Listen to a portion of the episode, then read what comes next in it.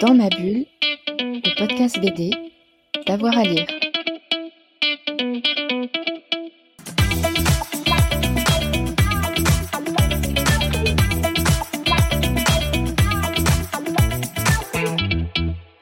Bonjour à tous et à toutes, bienvenue dans cette nouvelle émission de Dans ma bulle, votre podcast 100% BD avec avoir à lire.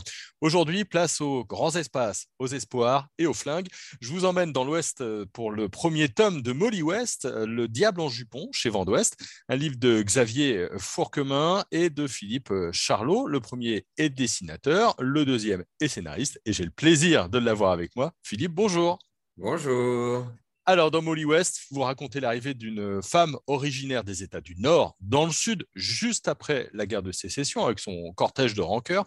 Qu'est-ce Mhm. qui vous a donné envie de, de vous retrouver dans cette période-là et de faire cet album? Alors, j'ai, comme souvent, j'ai mélangé euh, deux choses. J'avais envie de faire un western, mais ça, tous- tous les, tous les scénaristes de BD ont envie de faire des westerns. C'est, euh, C'était un peu difficile de le faire il y a quelques années encore. Enfin, le, western est revenu en force il y, a, peu de temps. Vous avez dû le noter, vous aussi. Et il n'y en avait pratiquement plus. Les éditeurs n'étaient pas très chauds. Ouais, le western, non, c'est un, peu- dépassé et tout. Il y a eu quelques gros succès. Et donc, euh, tous les scénaristes que je connais se sont tous engouffrés derrière en disant Oh putain, ça y est, on va pouvoir, faire un western, enfin. Et, et donc, euh, j'ai mélangé cette envie-là avec. euh, J'avais euh, repéré une anecdote, je ne sais plus où, euh, qui, qui racontait que des femmes, alors c'était plutôt dans les Appalaches, hein, ce n'était pas dans le Texas, Mhm. avaient monté des, une bibliothèque ambulante, qu'elles partaient avec les, les selles pleines de livres et qu'elles partaient comme ça pour passer de, de, de ferme en ferme isolée pour, pour faire euh, un peu l'équivalent peut-être de la bibliomule de Cordoue. Vous voyez ce que je veux dire? Ouais, je mais, bien, dans, ouais. mais- mais dans les Appalaches. De D'accord. toute façon, Lupano m'a toujours piqué toutes mes idées. Ça Ah bah continue. voilà. Euh, le- voilà, c'était un peu ça l'idée. euh, et donc, euh, voilà, je me suis, dès que j'en ai profité, j'en ai, dès que j'ai émis ce, ce, ce pitch à, à Xavier Forquemin, voilà, il a tout de suite euh, été intéressé. Euh, Xavier aime beaucoup euh, dessiner les chevaux, le, le Far West et tout ça. On avait fait le train des orphelins ensemble et tout. Donc, ça, ça, tout ça, c'est un, un milieu qu'il connaît très bien. C'est c'est une période délicate, euh, puisqu'on est dans le Sud, ils ont perdu, hein, ils viennent de perdre, donc il y a Ouais. toujours du racisme, il y a toujours Ouais. beaucoup d'aigreur. Euh, Ouais, ouais. ça- C'est un contexte quand même assez dur, hein, c'est chez les perdants de la guerre de sécession. Pourquoi ce lieu, euh, très précisément? Alors, d'abord parce que j'y ai des attaches. Je, suis beaucoup. Enfin, j'ai pas mal traîné dans le sud des États-Unis. Je, suis musicien en parallèle et, il y a eu une longue époque où j'allais euh, où j'allais jouer là-bas avec un musicien texan euh, pour des petites tournées euh, modestes, hein, très modestes, mais petites tournées quand même. Et donc, je connais assez bien. je connais un peu la difficulté. euh, euh, comment, expliquer ça de manière claire et sans, sans dire trop de bêtises? Le, Mon ami texan, par exemple, lui, c'est ce qu'on pourrait appeler un petit blanc du Sud. Vous voyez, c'est quelqu'un qui n'a pas, pas de gros moyens.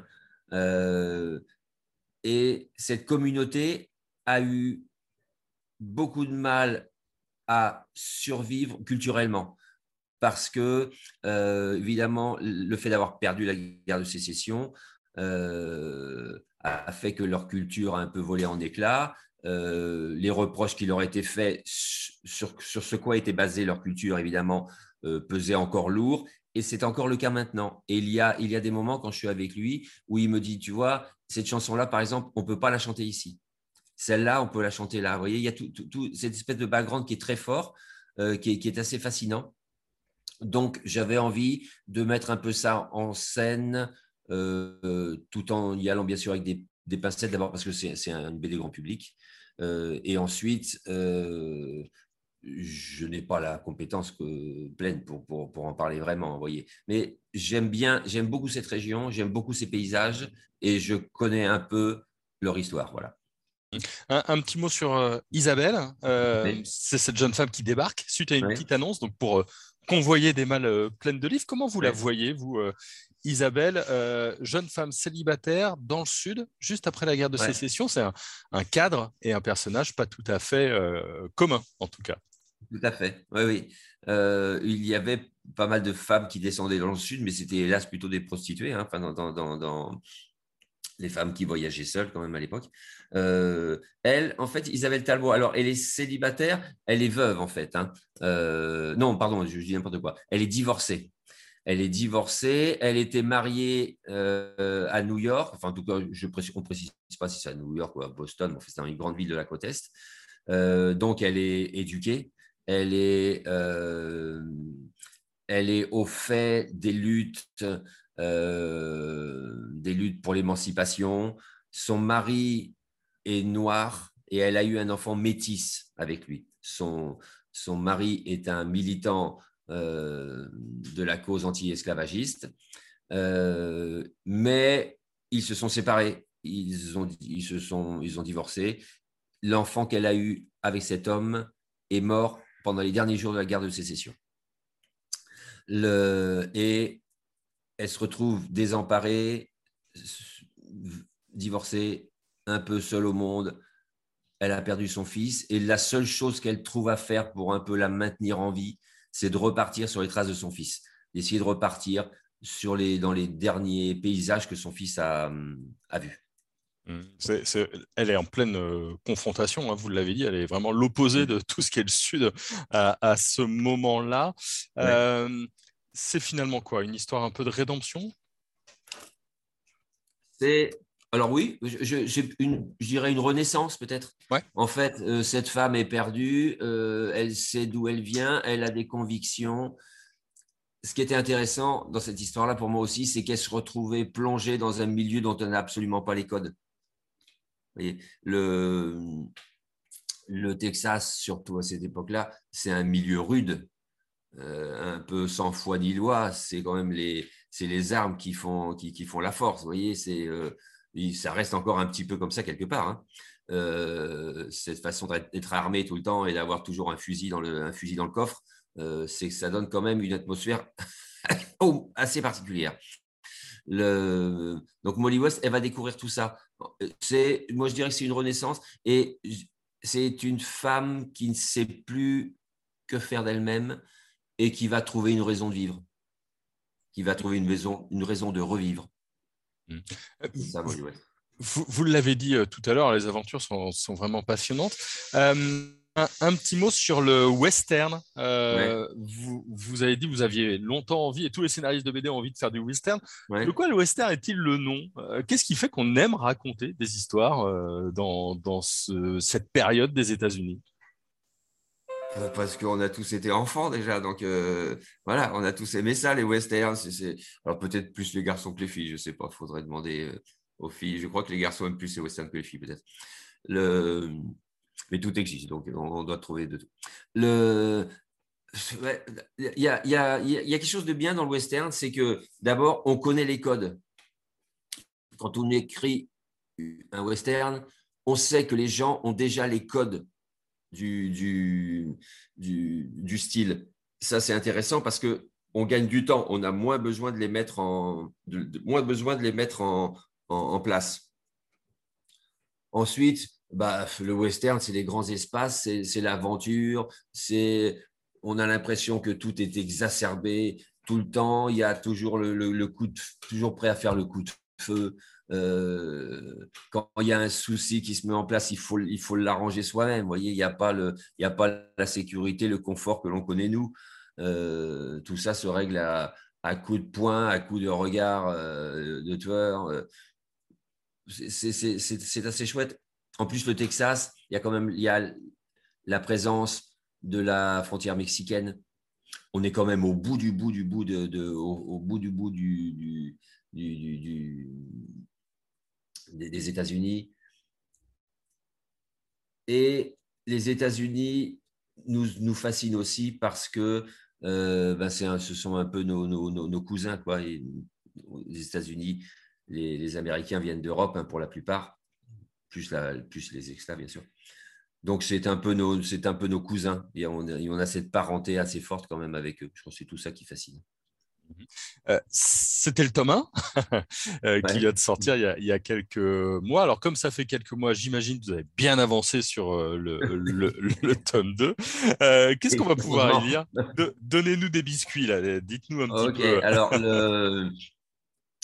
déjà, quand on travaille avec Xavier Fourquemin, le tome 2 est fait souvent avant que le tome 1 soit sorti. Et on peut même se retrouver, on s'est même retrouvé des fois à avoir deux albums d'avance tellement on va vite. Ce qui n'aide pas, ce qui n'aide pas beaucoup, ce qui est bien dans l'absolu, mais ce qui n'aide pas toujours l'éditeur. Parce que quand, les auteurs vont trop vite, au bout d'un moment, la, machine n'arrive plus à suivre derrière et euh, ça pose parfois des, des, complications. Donc, euh, oui, le, tome 2, le tome 2 est, dessiné, mais je ne euh, voudrais pas dire de bêtises, mais je crois qu'il sort bientôt. Je ne sais plus, j'ai noté ça quelque part. Il va sortir. Euh, attendez, je vais peut-être regarder quand même parce que, que, je, fasse, que je fasse mon métier. Euh,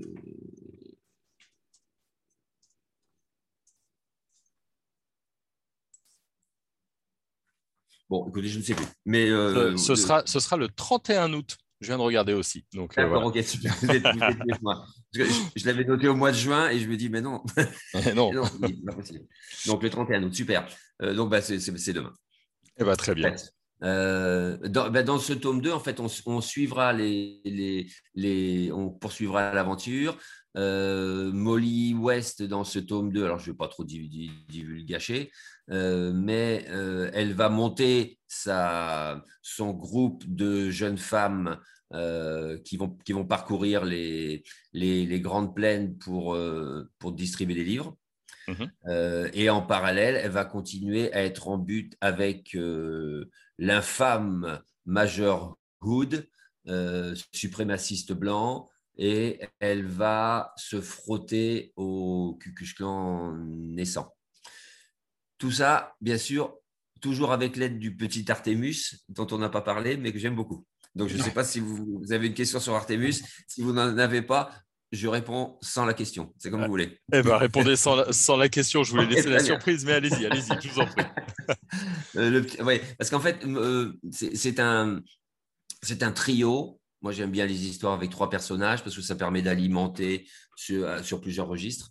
Euh, Molly West, elle est, elle est assistée. Elle va rencontrer un jeune homme, un jeune garçon qui s'appelle Artemus. Alors, Artemus, Molly West, bien sûr, ce sont des allusions euh, à peine cachées à la série euh, Il était une fois euh, de. Ah, Wild Wild West. Gordon, voilà, c'est ça, Wild Wild West. La série, je dis bien, la série. Artemus Gordon, c'est le, le, le, le, compère de, James West. et elle s'appelle Molly West. C'est des petits clins d'œil qu'on a mis là-dedans, comme ça, par, par jeu, par nostalgie. Euh, le petit Artemus, c'est intéressant parce qu'en fait, lui, c'est un vrai petit gars du cru, débrouillard, il vit seul. Euh, c'est un Huckleberry Flynn, vous voyez. C'est hmm. et lui, il les connaît les codes. Donc en fait, c'est amusant parce que c'est cette, enfin, de mon point de vue, c'est intéressant en tout cas comme comme situation. C'est lui qui va affranchir Molly West. C'est lui qui lui apprend les choses. Par exemple, quand, quand, quand, Molly West a donné un coup de bûche sur la tête d'un cow-boy euh, irrévérencieux, c'est le gamin qui lui dit Non, mais il faut en donner un deuxième. Parce que le premier, il va se réveiller, il va être, il va être très fâché. Et elle, comme elle est bien élevée, déjà, un, c'était beaucoup, elle ne veut pas le donner. Il dit Non, non, mais madame, c'est normal, vous ne savez pas. Il faut juste lui taper sur la tête. Il ne faut pas penser, il ne faut pas réfléchir. Juste taper sur la tête. ça fait un personnage, ça fait un couple un petit peu improbable et assez, assez sympathique, j'espère. Bon, bah, formidable. En tout cas, euh, moi j'ai pris beaucoup de plaisir à lire le tome 1 de, de Molly West. Euh, le tome 2 arrive à la fin de l'été, donc je vais, je vais me régaler. Merci beaucoup, Philippe. Ben, je vous remercie. À très vite. À très vite. Et puis, bah, n'oubliez pas de vous abonner, auditeurs et auditrices, nos amis, pour avoir tous les, les podcasts et tous les épisodes. Et on se retrouve très vite pour un nouvel épisode. Merci à tout le monde. Dans ma bulle, le podcast BD, d'avoir à lire.